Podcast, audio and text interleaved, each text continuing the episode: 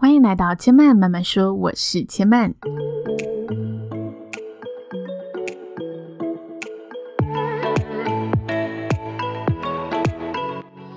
目前频道在 Apple Podcast、Spotify、KKBox 以及 Google Podcast 都听得到。喜欢的朋友，欢迎帮千嫚订阅并留言评论，让更多人可以认识千嫚慢慢说喽。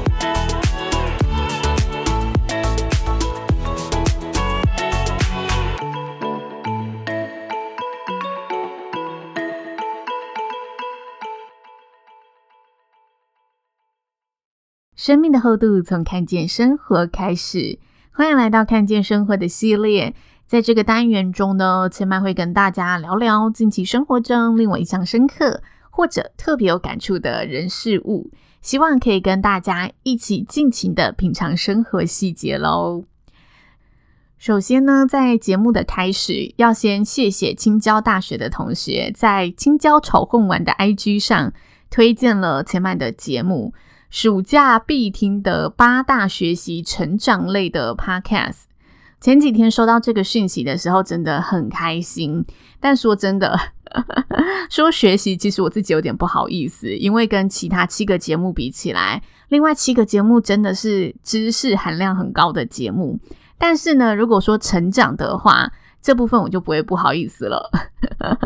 因为用心生活一定会带给大家成长嘛，所以我觉得看见生活的内容就是记录我自己在日常中的一些体悟跟心思。话题来自于生活，自然容易呼应，然后容易让大家也可以一起的发现生活，应用于生活。这是我觉得看见生活这个议题，我一直很希望它不是流水账，而是真的有一些我个人的想法在里面的节目。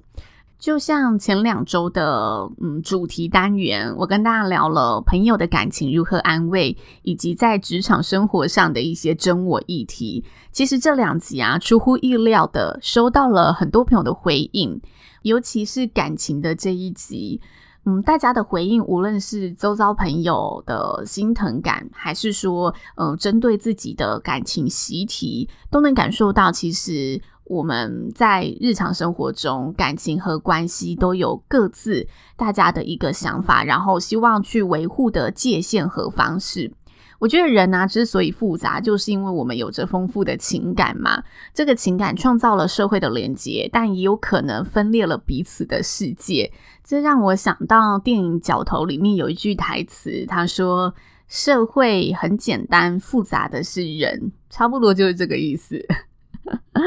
那其实上周我自己在 IG 上 po 了一则贴文，然后跟大家聊说，我是先处理情绪还是先处理事件的议题。那我也开了一个投票在 IG 上面，就是很希望可以了解，诶，大概的比数是怎么样。投票的过程当中啊，一直非常的靠近，就比数咬得非常紧。最后呢，是以五十比五十的平手结果落幕，就真的是双料冠军的感觉。大家习惯先处理情绪还是先处理事情呢？我不知道现在的听众朋友，你自己给自己的答案是什么？那我个人是一个倾向先处理情绪的人，因为在我自己的生命经验里面，坏情绪绝对会坏事，就像是。最近好了，我面对堆积如山的工作时，就很容易出现一种综合焦虑症。我一下子着急着这些迫在眉梢的待办事项，一下又担忧着就是下一个礼拜或者未来才需要去完成的任务，然后这些烦恼就会不断的大杂烩一样出现在我脑海里面。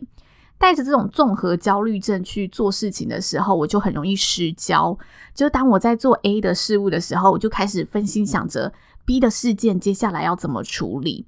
我无法去集中思考的，然后专注的去按部就班把我眼前要做的事情做完。后来我发现呢、这时候如果我可以花一个半个小时好了，先稳定自己的焦虑，然后写下所有的事项，厘清自己的顺序和思绪之后，我其实接下来是可以更有力气的，更聚焦到那一些紧急的事件上面。尤其是最近，我真的是展开一个全然陌生的新工作，所以这件事情我是更加有感。我现在到只是第四个礼拜的开始，然后第一个礼拜呢，我就是完全处在一个每天资讯量都爆炸的阶段，因为太多我不知道的东西了。第一个礼拜过完之后呢，我整个人就是非常的茫然，因为我同时接收资讯，但我又同时接收到被赋予的任务，所以我还没有办法理清这个行业规则怎么走。我又同时需要有一些生产力，我就觉得啊，怎么办？所以在第一个礼拜过完之后呢，我这两个周末的晚上。因为这是我第四个礼拜嘛，第一个兵荒马乱的周末过完之后，中间这三个周末，这样算起来是三个周末，我都会规定自己啊，一定要在睡前冷静半个小时，然后定下接下来周一到周五我要执行的任务。虽然工作上一定免不了会有一些突发的状况需要你支援，或者影响自己原本的排程，但是妥善安排之后，你会更好的去判断你后续接下来什么事情是可以缓缓的，什么事情是即使你咬紧牙根也要撑过去的。不止在工作上，我觉得在面对各种生活习题的时候，我个人的想法是先安顿好情绪，更有助于自己清晰理性的去沟通。那有一派的人，他是支持冻结情绪的理智高手，我身边也有这些朋友。而且呢，还有另外一种说法，就是做大事的人才没有闲工夫被情绪绑架，所以他们会练习冻结情绪，先停止探索自己的感受，然后把情绪先切割起来，先以眼前的目标为方向去做出最有利当下的一些判断。嗯，我举个例子跟大家说好了，之前呢，我在。嗯，参加《谁与争锋》这个节目的时候，战队导师是永林的执行长刘幼彤老师嘛。然后我们有一次在聚会聊天的时候，他就分享过类似的故事。因为刘幼彤老师呢，他是郭台铭先生的办公室发言人。那之前呢，郭董他在选总统的时候，身为一个幕僚发言人，有一个很重要的任务。那就是要找到合适的沟通点，去跟选民建立情感，去跟社会和媒体创造连接，跟他们沟通。但是他发现啊，郭董他就是一个分秒必争的人，因为他在事业战场上呢，他的 一秒钟就牵涉到非常庞大的一个数字，所以他其实在做任何决定，或者他在面对生活的时候，他已经养成可以快速关闭情绪的开关。做出一个最有利于事业发展的决策，毕竟他就是真的一个决定，就直接牵动影响着集团里面千人以上的一个家庭生计。所以，幼童老师的任务就是必须一直深入挖掘，试着用不同的角度，然后和问题去切入，去提炼出那些诶，郭董他可能生活上生活面比较具有情感的一些故事，然后来跟大家做分享。这就是先处理事情的大人物，在我眼里啊，我就会定义为理智派高手。但我们都知道嘛，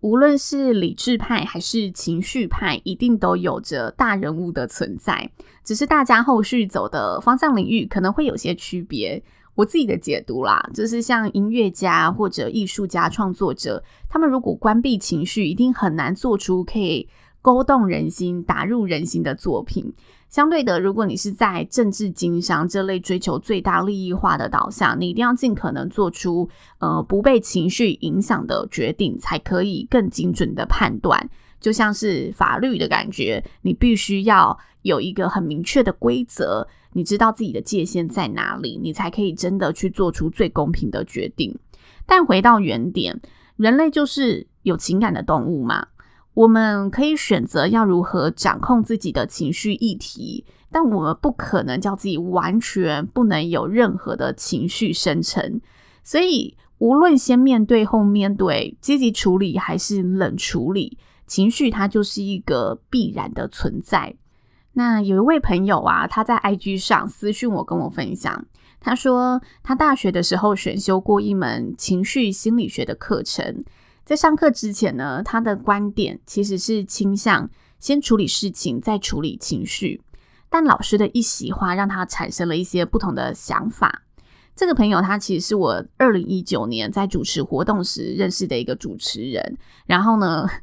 如果他有听到的话，我想跟他说，我不知道为什么你要把这个私讯的内容收回，但是来不及，我已经看到了。我其实觉得内容很棒，所以我还是决定拿出来跟大家分享。但里面没有什么私密讯息啊，所以不用担心。大致的内容是呢，情绪和事情，无论你先把哪个东西摆优先，你最终都非得处理。那人类大脑在判断抉择时，很容易受情绪左右，所以当时那一门情绪心理学的教授，他倾向的是每个人都要去练习缩短消化情绪的时间。你不能任由情绪牵着你到哪里就到哪里，但是你也不能完全的封闭自己的情绪。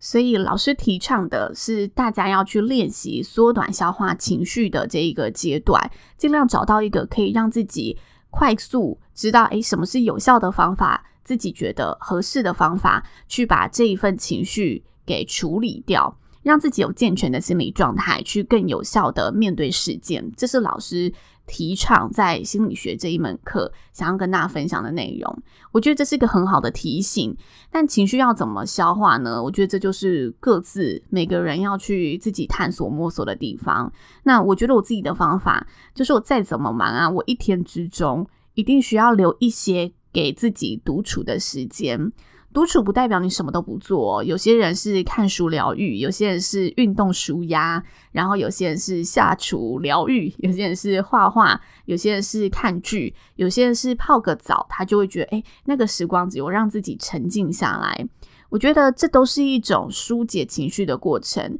我会尽量呢，在一天结束之前，让自己有一个短则十五分钟。长则半个小时至一个小时，去抽离这一些日常烦恼的地方。我觉得你必须让自己脑袋适时的净空一下。嗯，无论当天多烦躁，都试着让自己恢复到就是稳定的情绪状态，去迎接明天。明天才有可能有一些清晰的思绪、新的想法。如果我们把这些情绪一直累积到明天的话，通常呢也只会越累积，然后越不想要起床，越不想要面对接下来的每一天。这是我自己在处理情绪上面，我觉得每天都要留给自己一些时间，把自己调回那个状态。这是我自己在生活中会尽量提醒自己，然后努力做到的一件事情，也拿出来跟大家分享。刚好这一个议题，我觉得诶，可能有一半的听众是这么想，一半的听众是另外一个想法，